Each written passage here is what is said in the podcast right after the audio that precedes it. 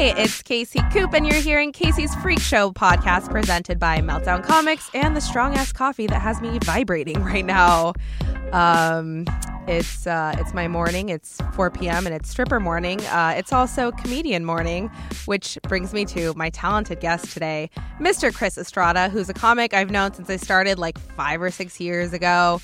But he's actually spent those years grinding really hard, unlike me, and it's paying off because he just made Time Out L A's list of comics to watch in twenty eighteen. What's up, Coop? I've been good.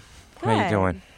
I'm good. This yeah. I had too much coffee. Did you? I had one cup and it was overbrewed. Coffee affects you, or do you not drink a lot of coffee? I drink coffee every day, and it really, really affects me. But you know, it's weird. So did like alcohol. So did drugs. Like I could do yeah. something all the time and still be super sensitive to it. Uh-huh. I, um, I think there's like a word for that, but I don't remember what yeah, it is. Yeah, I wish coffee affected me like that. It doesn't. Like I just, it's more of a comfort drink. Or it's just a placebo. It makes me think I'm not tired. Yeah. But I know I feel tired. But you feel yeah. tired. But you're like, well, at least I have my coffee. Yeah, I know. Um, it's awful. Yeah, I've always been like hypersensitive to stuff. I remember one time I was like, it was one of my last times doing drugs. I was like on Molly, and I was like, wh- I was like way. way too high. Like it was one of those like stupid after hours where everyone's coked out. Yeah. But then people are looking at me like, what's wrong with her? Oh, it like, just hits you super harder. Huh? Yeah, yeah. Like every there's like a word my friend was saying for it. But we mm. met back in my drunk sloppy days. Yeah. Um, it's been right. a while since I've I seen know. you. Yeah, I haven't seen you in a while. I remember the Kasey used to host a really fun mic. The only fun mic at this place that it's a really dark place off Skid like, Row. We on won't Skid say the Row, name. We won't yeah. Send, we won't say, say the name. name, but it's a really dark place. Like, like was, literally and figuratively. Yeah, it's yeah, dark that, in yeah. There. It was the only time that place was kind of fun. Oh, thank I, you. Because I've been to mics after that, and no offense to people who host mics there, but it just oh. never kind of had it again. Yeah, yeah. I, I think, think it was Jenny and I. It's just like. Manic sloppiness that brought people like people would come down for that mic. Yeah, well, the thing about it too is it it was uh, you guys were like goofy about it, but you were really efficient. Yeah, like you were like we're Asian. That's yeah, why keep it moving. We're Asian. Yeah, exactly. It we was, know how to keep a schedule. That's what that's like a running joke that me and another comic have that Asian and uh, like Indian comics yes. are very efficient. Totally. They're, when you get there, like the show starts at this time. Yep. Like it, yeah, it's an efficiency. No, I know, and it's funny because shows always run late, but I imagine it's like no, we're keeping to the yeah. Dot. Let's keep to yeah. You guys were always efficient, and then you guys like bantered when you had to. Oh man, I miss. That's why yeah. I'm. I'm actually starting to host a show with Evan Kessler oh, yeah. soon. Um, that's good. On the twentieth, we're doing a biweekly because I miss getting up regularly and just mm-hmm. like forcing myself to go and riff and play. That's good. Yeah, you should. That's really. Yeah, fun. We're gonna have you on. You're on our oh, list. Yeah. You're on our list. We have a yeah. secret list. It's not secret, but you're on it. Um, so I just ran into you the other day with Frankie Quiñones. I hope I said his last name right. Quiñones. Oh, fuck. Oh, it's okay. Pretend I said it right. Um, but you opened for him on the road, right? Where were you yeah. guys at? We were, um, when we saw you, we, we had just come back from Indianapolis. Wow. Yeah, that was cool. Was it the improv? or the... No, they have a, it's Cracker's Comedy Club.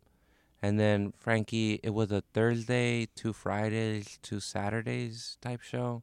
It was good. It was like, I mean, it's. It's really interesting to go out with him because it's seeing someone become famous. You mean you? No, seeing him. No, seeing him. I know. I feel like he is famous. Yeah. Well, yeah, it's like seeing him. Like, it's really interesting to see somebody, like, he's a comic. It's interesting to see a comic have a fan base. Wow. Because, you know, so, so many of us exist as, like, city, like, L A city comics. Yeah. So we're either doing shows in L A or open mics, or we get up on shows outside of town, but they're like showcase shows. Mm-hmm. But he's like headlining, so people yeah. are going. I, I mean, it's there's always people who buy who just treat comedy as a thing to do that night. Mm-hmm. But then there's people who are like, "Oh, we like this guy, let's go watch him," and that's like really interesting. Yeah, to see well, people I was like say invested fucking you in you too, though. I mean, like Frankie's yeah. like obviously blowing up, but I feel like you yeah. too. I I think I knew that since I first met you that you were oh, gonna do. I mean, it was clear. Nice. Like you're very funny. I remember yeah. the first bit I ever heard you tell. I was like crying. It was um in the Palace upstairs. I remember that. It's the first time I remember making you laugh. Because I laugh really loud, and everyone yeah. knows when I laugh. They're like, I feel better when you're laughing, because I have this obscene laugh that's like yeah. guttural, and I can't help if it's really funny. You know what's funny? I remember the bit that made you laugh, too. Do you really remember? Yeah. It's like the funniest shit I've ever heard. It, I might be wrong, but the bit I used to be is. about how like everybody's surprised that we have our first black president. Yeah. But I'm like, know, but nobody's talking about that black people are finally skateboarding. And I remember yeah, it I remember very well. That. And, yeah. I, and it makes me laugh that. like every time you tell it, even though I know what yeah. the punchline is. Yeah, that's right. I remember yeah. that. Yeah, totally remember that. Yeah, that uh, I always, there's like certain people that we all came up with. Like I remember making Paige Weldon laugh for the first time, or and making, she has like a cute little like mouse like squeaky yeah. laugh. It's adorable. I remember making. Uh, he doesn't live in L A anymore, but like Pedro Salinas. Oh yeah, yeah. I feel like not. I, I want to say like all the good ones, but like a lot of the good ones moved to New York. Cause yeah, I know. I'm actually well. There's like a project I'm I'm working on. I need to cast and. All my friends live in fucking New York now. That well, like yeah. half of the, that I want to cast in it, but. I, I feel like I got left behind. I just don't think I could cut it in fucking New York. Well, I, I, I think you could. I just think it's like whether you're built for the rhythm of New York. No, I'm not. You know, I I kind of I wish I could, but I'm I'm thirty-two, so the idea of like oh, you're a baby. So the idea of moving to New York now, it's like really? I wish I should have done it when I was like. W- If I was younger, I would have did. You know what I mean? But it's like it's kind of going to a scene and starting over. Like I rather, I would rather go there now and get on shows as opposed to moving there and then trying to. Have you done shows out there? I've never been. Really? No, I never. I been. did a week, um, two Octobers ago because that's right after like all the girls, my girls moved yeah. out there, and I was like, maybe. And then I realized the city is just like a. moving panic attack, and I'm like yeah. oh I've had enough of those. um I like L A because it's enough city for me. Yeah, it is it is enough city. It's uh I feel the same way like uh when I'm in San Francisco. I'm like, yeah, this is nice to visit. I don't know that nice I you know visit. What I mean, like I don't want to be stacked on, you know, it's just like the density is a bit much. I don't know. I mean, there's density in L A, but it's not the same kind of density. No, you, you know? Can, like, go be on a tropical vacation, like, at Malibu. Like, yeah. it yeah. balances out. Because I grew up in the fucking sticks, so I'm like, even the commotion of this much, like Hollywood, I'm like, okay, yeah. I've had enough. I need to go to the beach now to to, re- to unwind. Yeah, I should. I mean, I want to go. I don't know that I would move anywhere else. I was just born and raised here, so it feels yeah, like you write, home. You write jokes about, like...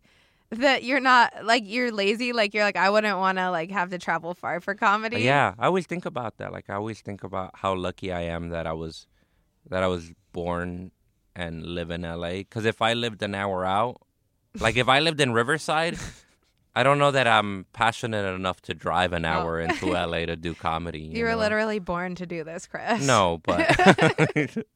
but I just, it's like, I just think, oh, man, I'm so late. It, it just... I happen to live here, so it's, like, convenient. I think you know? I, I was lucky that my passion for stand-up coincided with my passion for wanting to get the fuck away from my family. Yeah. So I was like, I'm just going to move down there, partly to punish them. Yeah. And then partly to just um, do things I like. Yeah. You're happy here, though? I'm super happy here. Um, yeah. My family relationship's getting better. And then I've had, it was so funny this year because I've had a couple, like, visits with my parents, and we never got along, um, particularly my mom and I. But it's through my own personal growth that we're we're getting on better. Um, and then all of a sudden, like, after their last, they visited in, like, September, October or something. After their visit, I started weeping to my boyfriend, and, and he he's like, what? And I'm like...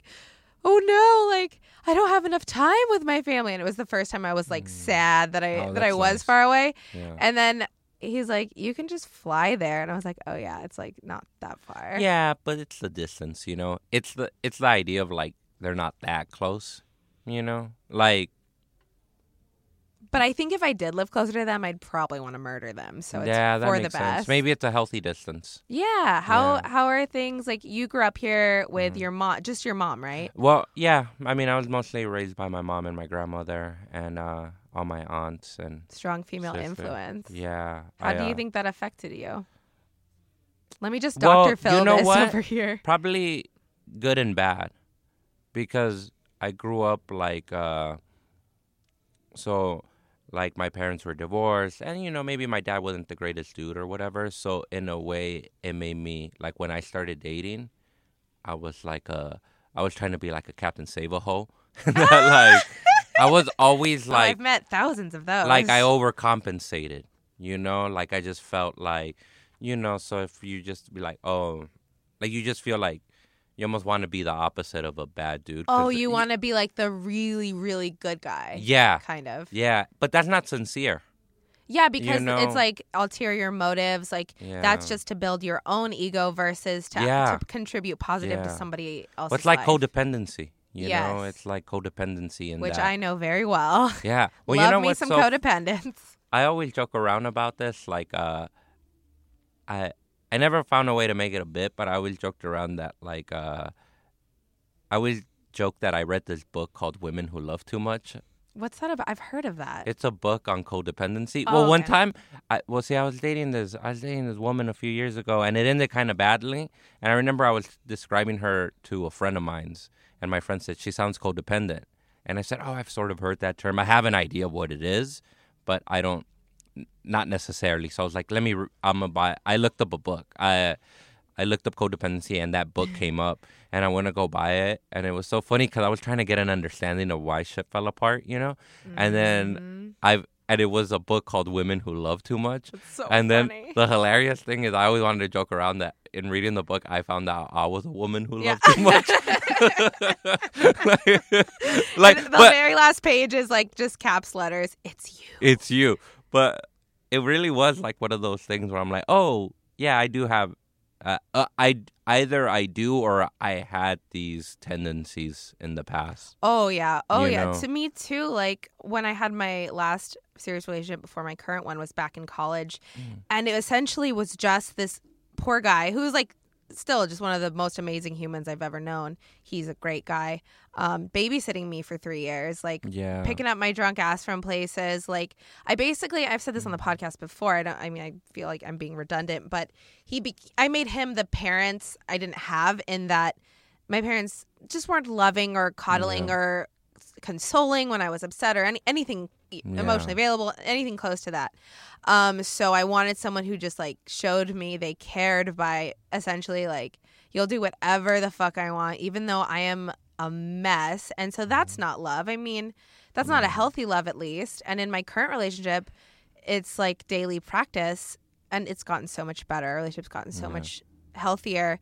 But I, I was scared to be in a relationship all those years between my ex and my current because, like, I don't like the person I become in a relationship. I am codependent as fuck. Like, yeah. you know, and a, a friend who also has issues with that told me her ex-boyfriend told her, it's, you know, it's, it's as if when I leave the room, you don't think we're together anymore. And it's like that fear that when you don't see them in front of you, that it's over. And it's like it can be paralyzing at yeah. first. You know, the codependency that I think I related to the most, though, was uh, not the sense of, like, almost like uh, that you're freaked out if they leave or they're not around, which is almost sounds like agoraphobia or something. But like the codependency that I remember really struck me was when you kind of date people who don't have it together and you're fixated on helping them get it together. Oh, that's not fun for either yeah. of you. So, but the thing is, it's, while it sounds like you're probably being a good person or a saint, it's it's really just this, you're almost being selfish in a way because it's you're helping them to distract yourself from the fact that you don't have it together. You don't have it together. You know what I mean? Yeah. Totally. So, and it's funny you mentioned Captain Save-A-Ho yeah. because I remember when I got into stripping, which was a couple years ago, and it was right before I got sober.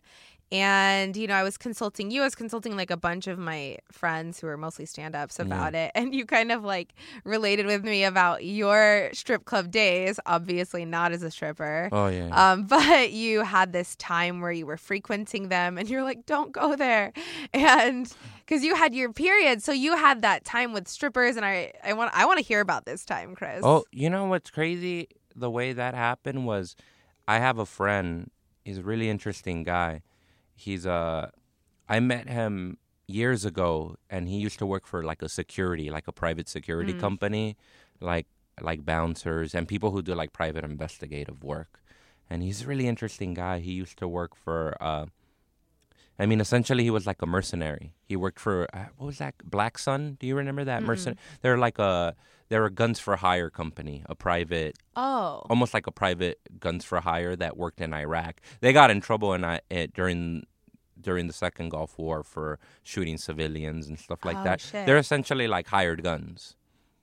And he worked for them years ago, and he's a really interesting guy. I met him, and he, I met him through one of my old jobs, and then we always kept in contact, but he stopped working at where we used to work at together.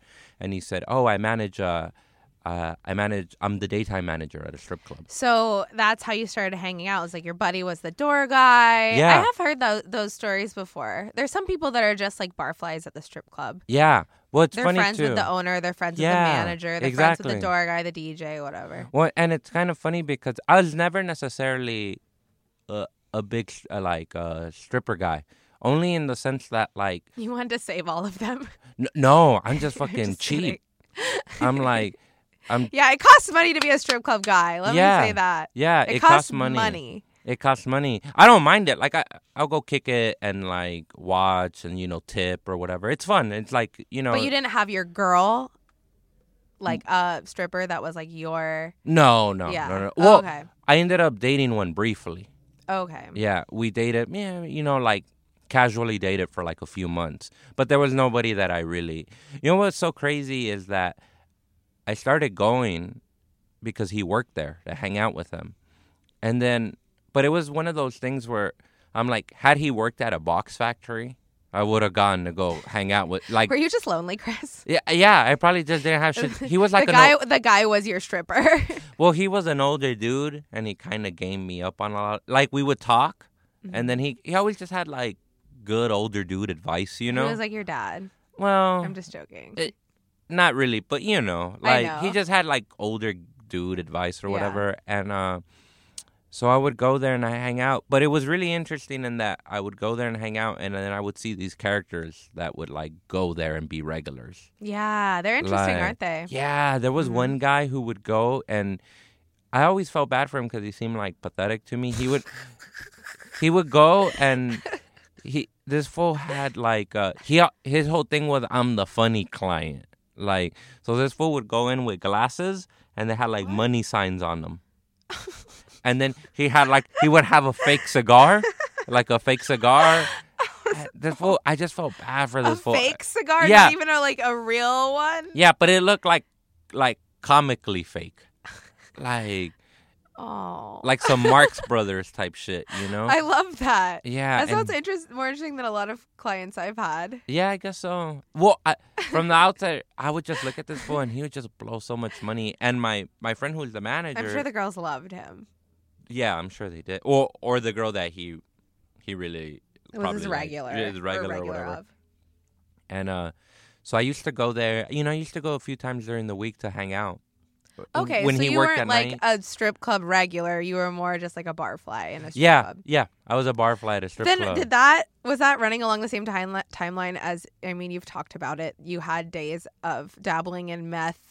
With prostitutes in hotel oh, rooms. When tweet. were these days? My tweet. But also, uh, I've heard you talk. You've talked to me about that before. Yeah, I. Because uh, you ha- you had a run of like. I used. To I think it was before around. I met you because yeah, you, yeah, like yeah, now you're before. very like. I way feel like before. You're one of the most responsible people I know, but yeah, like you seem like very like you have it together or just like mature.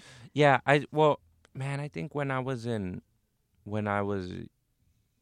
When I was like in my teens and my tw- like early twenties. When I would party, it was never like fun partying. It was always it was like sad boy partying. It, it, it, it was it was partying, but it was a little dark, you know. Like oh, I know. It was fun, but it was like a hotel room. It was like you know, it was like it was like coke or like meth, but it wasn't like.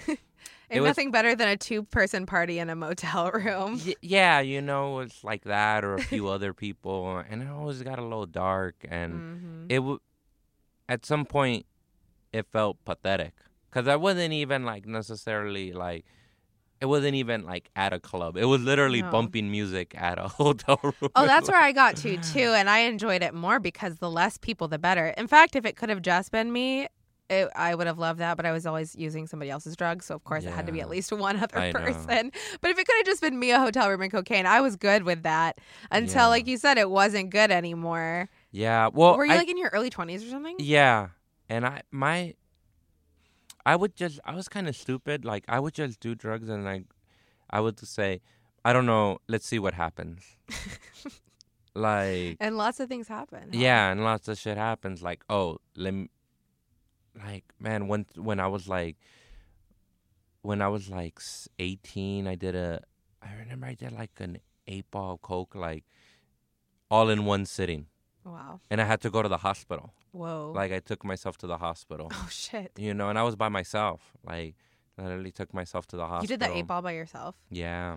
Yeah, wow. No, I, I can relate. Like, they had to give me a shot to calm me down. Like, I was hyperventilating, you know? It was oh, yeah, like, that was my last night yeah. ever. Being fucked up was in Vegas like that. It was all yeah. night, and my heart was just about to jump out of my chest. Yeah, that's how it felt to me. I too, was scared you know? shitless. I'm like, oh, yeah. this is the night where I die in Las Vegas. This is yeah. awful. I know, it's so weird. I always think about stuff like that. Like, I just go, what was I doing? I, I don't I don't know if I wanted to, well, like, did I want to be a martyr? But about what?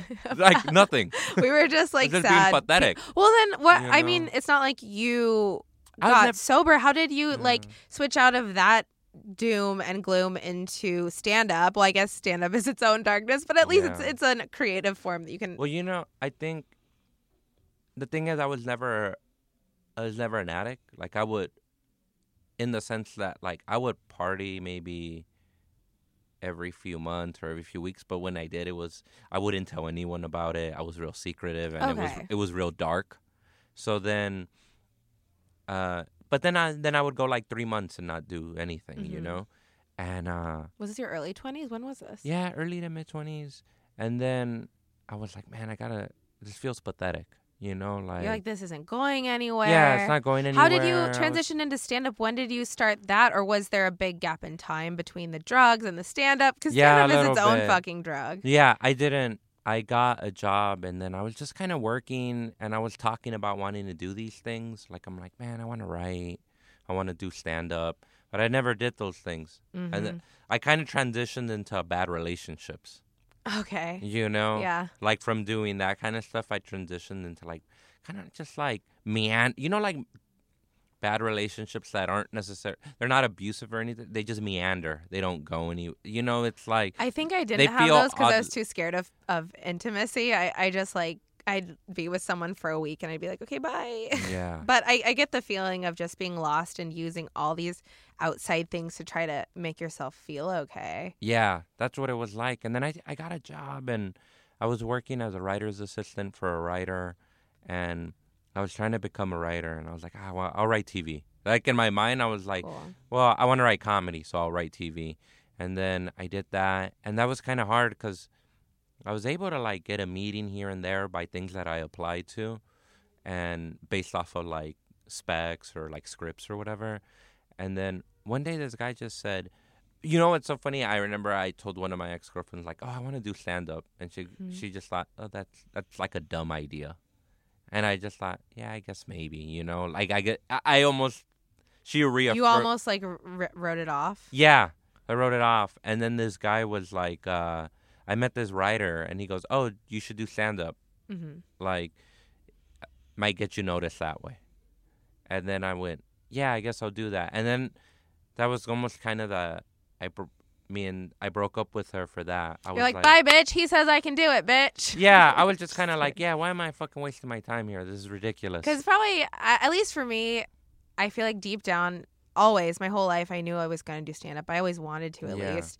And I was talking to Travis Clark the other day, and he and we'd both take it, have taken breaks from it and come back. And he's like, I think if you're meant to do it, it's just something that you can never leave, like fully quit. And that's how I feel, and that's how he feels, you know. A part of me wanted to quit, but it is just right back to it. And so it's like, no matter what people say, you're like, no, somewhere inside me knows that this is my path. Yeah. And, you know, there's different ways to do it. Like, you could do stand-up and do other things as well. Oh, yeah. You writing know? And there's, yeah. I mean, I noticed that at least, the, you know, the comics who end up getting on Conan and doing that kind of stuff, you know, it's right back to miking, but it's also they end up writing cool projects, and yeah, that's yeah, what that's where the money is, and yeah. that's really what I want to do. So right. I think stand up is there, and it's it's like a diving board, or what's yeah. it like l- leverage? Well, for me, when I started, I right away when I started, I just thought, well, I can't fuck around, like because when you start when you're twenty-eight, everybody else is twenty, oh. twenty-three, twenty-two, twenty-one, and then it was the first time that I remember thinking. I always dismissed people who were younger than me. And it was the first time, like, seeing people that I was like, I'm trying to impress somebody who's seven years younger than me. but but it, it was a great leveler in right? the sense that, like... Some of them have been doing it since they were, like, eighteen. Yeah, it, it, it levels off your ego in that, like, okay, so maybe I've been through some personal stuff, but that... That doesn't make you a good stand-up. Yeah, it doesn't mean shit when you're yeah. just trying to make an audience laugh. Yeah, it doesn't mean anything. So, like, don't carry around this th- the fact that you've done some stupid dark stuff as a badge of honor. Because it doesn't mean anything. Because at the end of the day, it's like, how many laughs did you get? Yeah, you none. Know? And this twenty-one-year-old who hasn't done any of that is a thinker mm-hmm. and knows how to uh, knows how to write good jokes, you know? So I remember it really helped bring me back down to be like, oh man, I have to work hard to make these people laugh. That's good, because you never had this, you never had that energy like, oh, I'm better than you energy ever. Yeah, no. I well that as soon as I remember my first week just seeing these people and being like, oh, I could tell they're young. They're like twenty-one. And then so you were just starting when I met you, probably. That was like yeah, five years ago? Four years ago. Oh, crazy. Yeah, because yeah, I moved out here six years ago, and I was going to do stand-up, but I waited a whole year because I was, like, lost and insecure. Yeah. And then even, you know, the initial years. So it was, like, five years ago that I started. Yeah. It must have been when I met you. Yeah, I started, uh, I hit four years in November of last year. Okay, yeah, yeah. And it's really taking off, but you've you've been consistent about going at it, like, I mentioned in the intro, you were just on Time Out L A's list of comics oh, yeah. to watch for this year. Um, was it nice to gain some some actual published recognition about for all this work you've been putting in? Yeah, it was nice. It was like a nice thing to show my mom. I, I don't think she necessarily understands. Like, you know, she's like like an immigrant mother, and you know, there's not there's not really there's nothing for her to compare it to. Right. So, but she does. If she sees a magazine, my name's on it. It's, yeah. It holds some weight. But, yes. yeah, it it felt it felt nice also because, like, she's so uh, she's so supportive in the sense that it's almost, like, it's almost sad how supportive she is. Why? Because, like, she she's so nice about it. She's like, oh, you just keep doing, I don't know what it is that you're doing, but you seem to be really in it, and I think... Oh. And you, I, I'm sure good things will happen. Wow. So, but you like, I, I'm lucky that she's that way. But I, I, in my head, a few times I've thought, oh, it, I almost wish she wasn't because it's almost she's tragically support. It's almost like, it's almost like a sweet naiveness. But I, you know, I hate like, when people say there's nothing I hate more when somebody says, oh, my parents love me too much or they're no, too. So I'm like, that's not a thing. No, and, and I don't. I'm glad she's that way. But you mean it's kind of, like, sad on your end? Like, yeah. Oh, my mom really, she's yeah. really rooting for me. It, she's really rooting for me in this thing that's, like, uh, you know, being a comic is not like being a, a doctor. Like, you know, when people say they want to be doctors or lawyers and they say that's my dream, you know, th- those aren't dreams. Those are goals. Because goals make sense. Dr- Got dreams you. Don't. Got you. You know what I mean? There's like, a difference. The reason, like... Trying to be a comic is as logical as that dream you had where you were riding a unicorn. Yeah, you know what I mean? Stupid. It, the, I know. Yeah, there's no steps to it. No. And that the only step is that work hard, and and even then you're not sort of guaranteed. You know? Like, yeah, I think it's like it's a different path pathway now because of the internet. You can go all different routes with it. Yeah, you I know? think so too. I, I think there's people who have like YouTube channels that are getting shows. Yeah, there's people with YouTube stuff. There's Yeah, I think like podcasting and I have a friend. Um, she was she was on here, Chloe Fineman, and just her Instagram has gotten her serious work um, because right. she just makes like these character videos that are so funny and so talented. Yeah. And it's just like her Instagram, you know, that's wild. Yeah. That's um, crazy. We do have to go to a break right yeah. now, but I'm going to pick it back up on this topic okay. when we get back. Okay.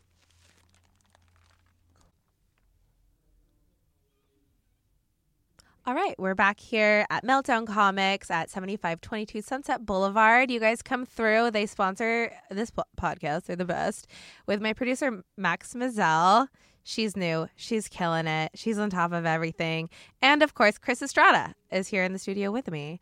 Um, Chris, I did ask you earlier a little about um, you went on the road with Frankie, um, and you guys played a comedy club, but I met you in the more alternative comedy rooms of Los Angeles. Um, do you like playing one or the other more, or I, I know you've said that you do well in both, which is kind of a rarity sometimes in comedy. Yeah, I I like doing, man. I I like both a lot actually. Like uh, I think both, I think both serve their purpose, but like I don't. Yeah, I. You know what's so funny is uh, lately what I've been doing. I used to not do weird stuff. Like weirder bits like kooky. for cl- like for club audiences because yeah. I just thought they won't get this, and then I just thought, nah, you know what, like don't don't underestimate them. And even if even if uh, like the last thing I like I hate to do is like underestimate, like a lot of club audiences sometimes are like nine to five working class people, okay, and like I don't want to underestimate them. You know? Yeah. And, then and I just, uh, what I've learned, too, is, like, people are always smarter than I initially think. Oh, yeah. You know? Or if not, I and always... And funny is funny. I think yeah. it doesn't necessarily... If it works in a room, that doesn't mean it won't work in a club room. It yeah. just... If, if it's funny, it's funny. Yeah. Or also if I just think to myself, like, okay, this is a really weird idea. How do I make... Uh, how do I make this forty-year-old oh, person... Oh, like... I, How, alter yeah. it to your crowd that yeah, you're performing alter to the to. crowd. Uh, how do how do I write this joke for both crowds? Where, oh, that's so cool. You know, that's fucking do, amazing. I always think of that. Like, how do you write this joke for both crowds? Like, it's a really weird thought or whatever. It's not. Like, no. Uh, uh, no, what I mean is, it's a, how do I take this weird thought and write oh. it for both crowds or whatever? Like, how do I say one thing that somebody be like, oh, that's really funny, and then follow it with maybe a reference at somebody else who's, like, maybe a little, like, headier or a little more mm-hmm. hip with things. Would be like, oh, I res- I'll, I get that. Like, totally. Yeah, I always think about that stuff, too. I think sometimes when I see comics, like, uh, only doing stuff that makes them laugh, I go, oh, you're being too precious. Mm-hmm. Don't be that precious. Like, mm-hmm. it, it, always think, uh, at least I think, if you think of, oh, this is funny, how do I relate this to other people? Yeah, yeah. like, I, there's like infinite, an infinite number of times I've heard a comic say to an audience, well, that was over your head. And I'm sitting there thinking, we all understood the joke. And for me personally, as a comedian who writes punchlines, like, I saw the punchline coming before you said it, but it didn't go over anyone's head. It just wasn't funny. Yeah. You know, and so it's funny when people dismiss their audiences and it's like, no, you're the one who needs to be better. They're your sounding board. Yeah. But th- what's so funny is also like, and I also don't believe like sometimes like, I don't I don't think the audience is always right. Like sometimes I think there's bad audiences, you know, or like sometimes there's people who aren't like really great comedy audiences. And I don't know that that necessarily means somebody is a bad comic if they have a bad set. I mean, like, you know, sometimes audience. there's a, a sleepy room. Yeah, there's, like, sleepy rooms. And then sometimes, like, there's just people who aren't, like, comedy people. Or for whatever, there's, like, a weird energy. But, yeah, I always try to think of, like, oh, how do I take this weird thought and... That's super smart. And make it applicable to both people. Because I kind of grew up that way. Like, I grew up into... Like, I grew up thinking I was into weird shit. But then not, not that many people in my neighborhood grew up being into weird shit. Because you grew up in South Central? Yeah, South Central and Inglewood. And you were into what? Like, what? Like So, like, I don't know, say if I like punk rock music or mm-hmm. whatever, right? Not that many people down there like punk rock music. Got you.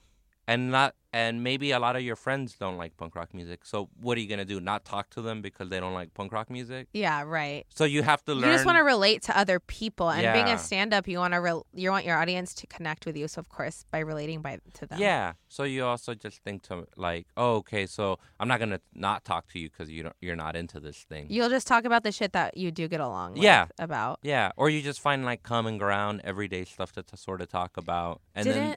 That helps you not be precious about the things you oh, love. Oh, yeah, yeah. Like, you know? Like people that are like, these are my tastes, and if you're not into it, you can go die. I yeah. think that's so silly yeah. because, like, yeah, I, I grew up, I guess, in a, to relate to you, in a small town. Yeah, yeah. That was pretty white trash, and yeah. I was into, I guess, things that now I might look at as highbrow. I didn't know that they were, but I'd find my escapes in, like, high fashion and, like, uh, you know, other things, like, co- like, like you said, heady comedy shows that, like, yeah. I didn't really know that many people. Things that were involve, into. like, abstract thoughts. Yeah, yeah, but I still would, like, I was still the class clown, so I guess my audience in high school would be my peers, the classmates. Like, I'm like, how do I get the class to erupt with yeah. with laughter at this dumb, uh, side comment I make, which I do yeah. all the time because I was, like, thirsty as fuck for attention. And, yeah. and I felt like if I, um, because people made fun of me a lot, and I was very different. Like, I felt like if I could make them laugh, then there's a part of them that can't help but like me. Yeah. So I have to, like, learn how to, like, get to that part that makes them laugh. Yeah, that I always felt that way, too. Like, I grew up, there was a lot of gangsters in my neighborhood, so I'm like,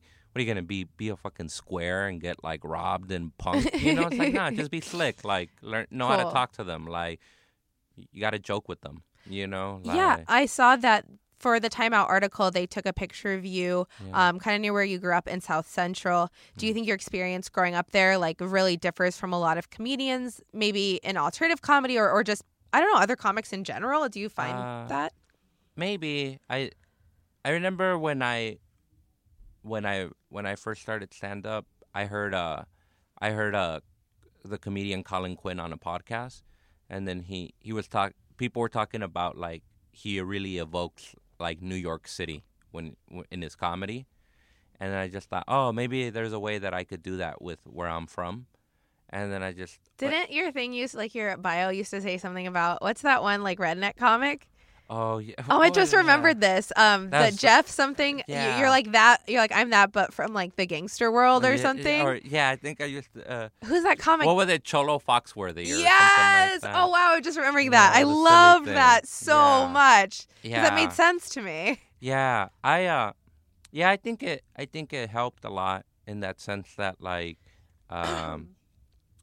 Maybe I'll re- like sometimes I'll think to myself, how do I write this joke about from where I'm from and then make somebody else understand it? Yeah, like, yeah, yeah. Because like yeah. a lot of us, well, at least for me, I didn't grow up like that. Mm. Like you talk about being shot at a bunch of yeah. times. How was that? How was growing up there?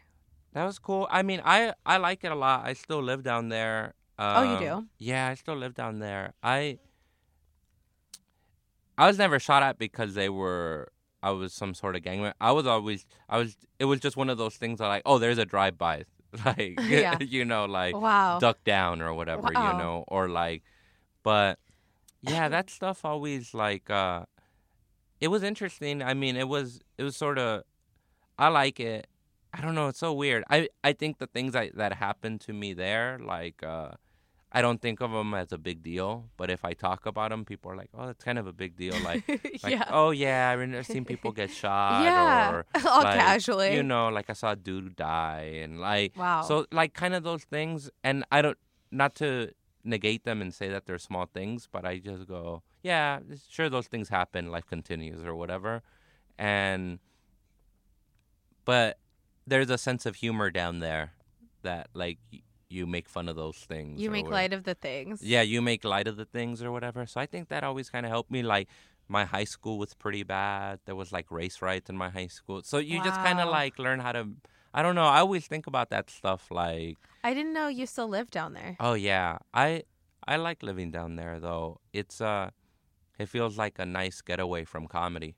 I bet. That's why I yeah. like living in the Valley. I'm like, I know. Okay, I don't have to run into anyone I know. Well, I, I do know a bunch of Valley people there, but they're... for the most part, not comics. Yeah. That's um, why I think it, uh, I always used to laugh and think it was so cool that you and uh, com- Ashley Hamilton, who was a comic, yes. moved, your friend, moved to New York. you guys were like proud Valley girls. We were so proud. And I, I loved it. Everyone loved shits it. on the Valley, but I think yeah. I grew up kind of white trash. I like how kind of grimy the Valley is, and that when you go into Hollywood or East Hollywood or West Hollywood, people are really dressed to the nines and whatever the style in that area is. But the Valley style is just like, it's like a runoff of Hollywood, and I yeah. love that shit. Yeah. I love, like, the kind of dirtiness of it. I love that, like, everyone I know in the Valley, like, sometimes they're surprised when I, I don't tell them I'm, com- I'm a comedian. Yeah. I like that they don't know that part of me. It's yeah. weird. I like to, it feels like I'm more of my genuine self, and almost like when I go over the hill, I, not that I have to put on a face, but in a in a way, like, yeah. every turn I, I go to a, meet someone at a cafe down here, and I run into five people I know through comedy yeah. or something. Yeah, I don't see anyone down there. It's like... It's kind of nice. Like, I mean, mm-hmm. when I'm here, it's nice to, when I'm, like, in, I don't know, like, you know, Silver Lake or Echo Park or Hollywood or East Hollywood, you know, where comedy seems to happen a lot. Yeah. It's nice to see those people, and I appreciate that time. But when I'm down there, when I'm down in, like, Inglewood or South Central, it's nice because I don't, I don't see anyone. I, nobody knows I'm a comic. Nobody knows I do anything. Doesn't that feel good? Yeah, it feels great. I and love one day, it. which is probably soon, when you have like millions of fans, like it'll be nice to hide away from that. Yeah, I, I don't know. I just like it. Uh, I also, I uh, I like being around like, I don't know. Sometimes if I don't see like down there, it's nothing but either black or Latino people, mm-hmm. and like, I like. being around people like that, you know, even if I don't necessarily, if I'm not yeah. talking to them, or even if they, even if the encounters may not always be great. Sometimes they're great, sometimes they're not. You know, people have personalities or whatever. Mm-hmm. I don't know. I just like the idea of like people don't do comedy down there. Nobody gives a yeah. fuck. They yeah. got real jobs. Doesn't that feel so good sometimes to oh, be around? Oh, it feels great. That's I why like I like. I, I don't love going home, but I appreciate it now because nobody's like. trying to give you a business card at a at like a a fucking bar or something. Like yeah. it's great. Um so also you have made plenty of jokes over the years about dating white women, which you used to scorn, but now you are dating one. Oh um, yeah. How um, does how is that? Like is it just like your mom care? Uh no. have you because I remember you made fun of it a lot. I I don't Did I? I maybe you I did. did. Maybe, maybe on I Twitter love your, I did. I like faint, like forgetfulness. Yeah. Yes, you did. Uh, you know what's so funny? I'm just calling you out right no, now. No, but so it, it's so out. funny because I used to, I, I remember sometimes I would see if I would see like a, like a Mexican dude with like a, like a white chick, I would be like, look at this phony motherfucker right here. Like, I used yeah. to be like, you fucking nerd, like, you phony yeah, motherfucker. Yeah, you used to write jokes like, about it. Yeah, and, well, it's so funny because, and, and you know what's funny? There's been, but now that shit is happening to me. That's what I fucking get because sometimes, like, I remember one time we were out with this, with, uh, I was out with my girlfriend, and I saw this, like, Latina chick looking at me, and I could tell she was hood with it, you know? Mm-hmm. And she gave me the look that I used to give people the look. She, she gave me, like, you phony motherfucker, yeah. like. And then I just thought, oh, man, this is what I get. This is, what I this is your get. recompense. Yeah. But it's so funny because I think, you know, I always, I would go on dates with different people, but for the most part, like, you know, I would, because of who I grew up with, I always dated, like, Latinas. I, I went out on dates with, like, black women or Asian women or white women, but I always ended up in relationships with Latinas. And, mm. but my girlfriend's white, and it's so funny because it is a thing I sort of think about, like, um, yeah, my mom doesn't care. Mm-hmm. She's met her and she really likes her. Uh, she doesn't care at all. Uh, she just likes that she speaks Spanish. Oh, really? Yeah. Cool. Uh, My mom thinks she speaks more Spanish than she does, so she'll mm-hmm. exclusively speak to her in Spanish oh, when okay. she sees her. So I'll end up translating a little. But, um, yeah, I, I I, I sort of think about it because the, sometimes when I'm out, I don't want people to think that I'm with her because she's white.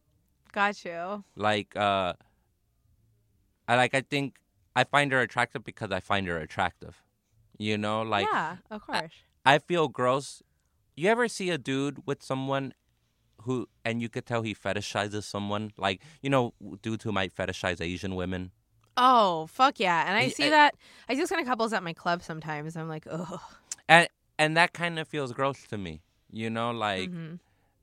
I guess I never, I don't ever want anybody to think that I'm fetishizing uh, my girlfriend. For sure. I was mostly just making fun of you because oh, no, I used to make fun of it. Oh, no, but it's a real thing. It's a real thing. I don't ever want people to think I fetishize, like I'm fetishizing my girlfriend because she's white at the expense of women who look like my sisters.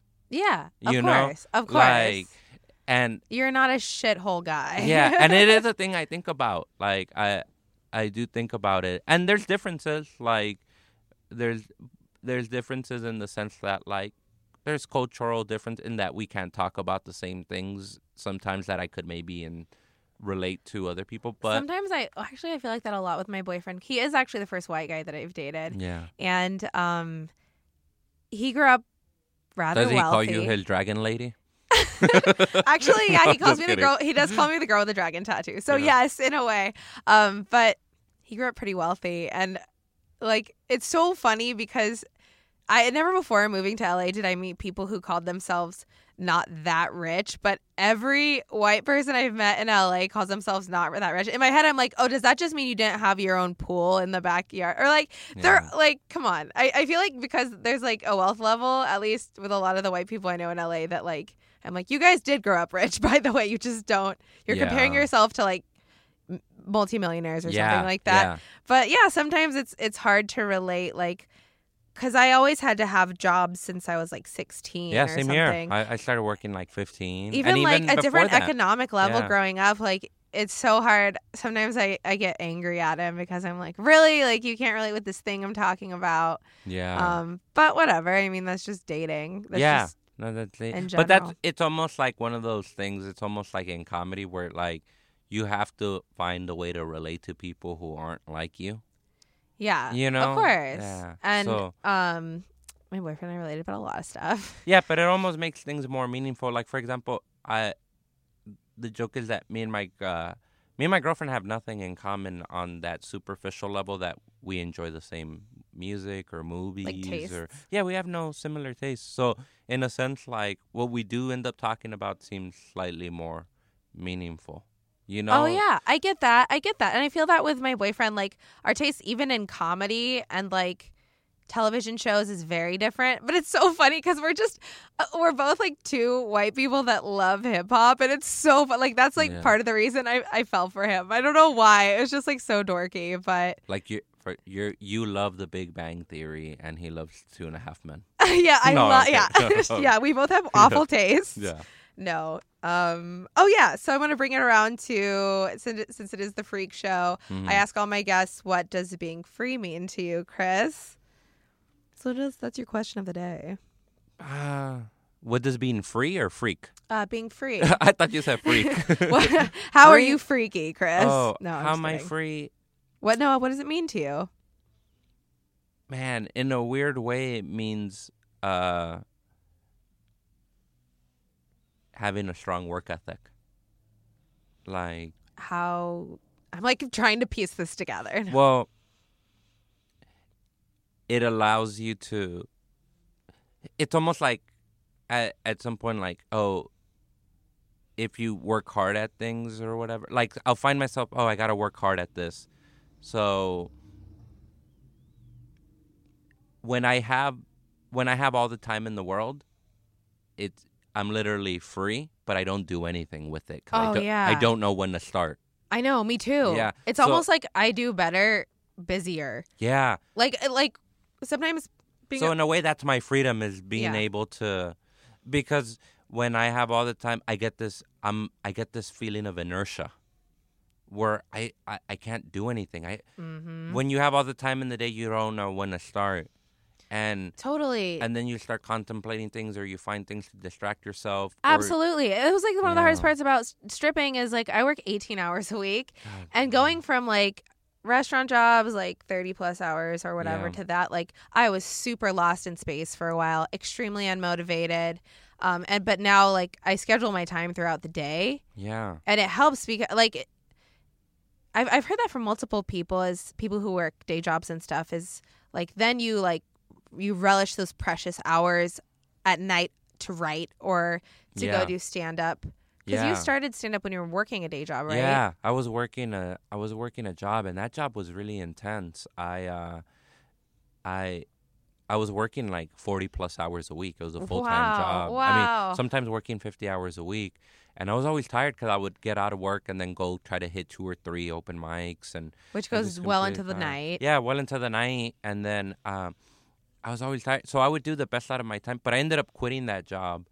And then, I was gonna say, yeah, you don't yeah. work there anymore. Yeah, I don't work there. I'm I miss the benefits of it, but I just I knew if I was gonna stay there, I would just become that job was gonna be the rest of my life, and then I would mm-hmm. treat comedy as a hobby, mm-hmm. which is not a bad thing. But I just knew that wasn't that wasn't the way I wanted to treat it. Absolutely, you know. So then what ended up happening is I quit, and then there was a time that I had this inertia. It, I wasn't scheduling things, and I was kind of like, my day didn't begin till nighttime.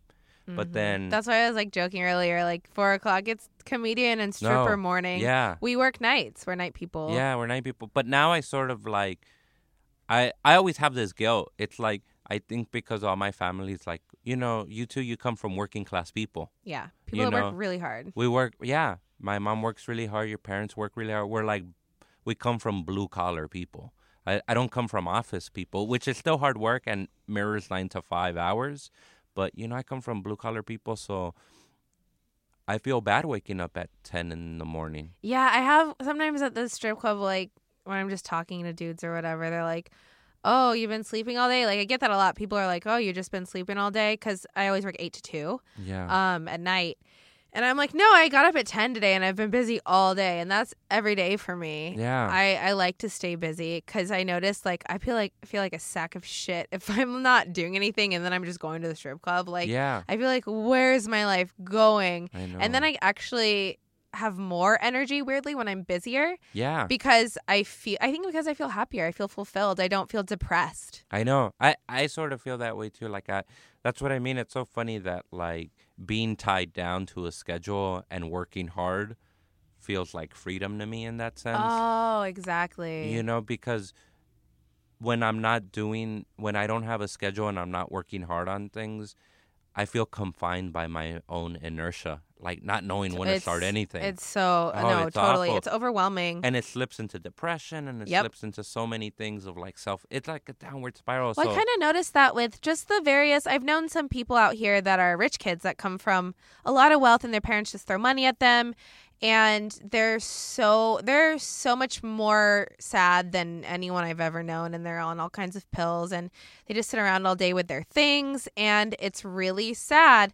And that's kind of the sort of people I've met through my boyfriend, I guess. Not mm. not him specifically, but sometimes circles that he's known because he grew up out here. And it's just that level of, like, wealth and depression.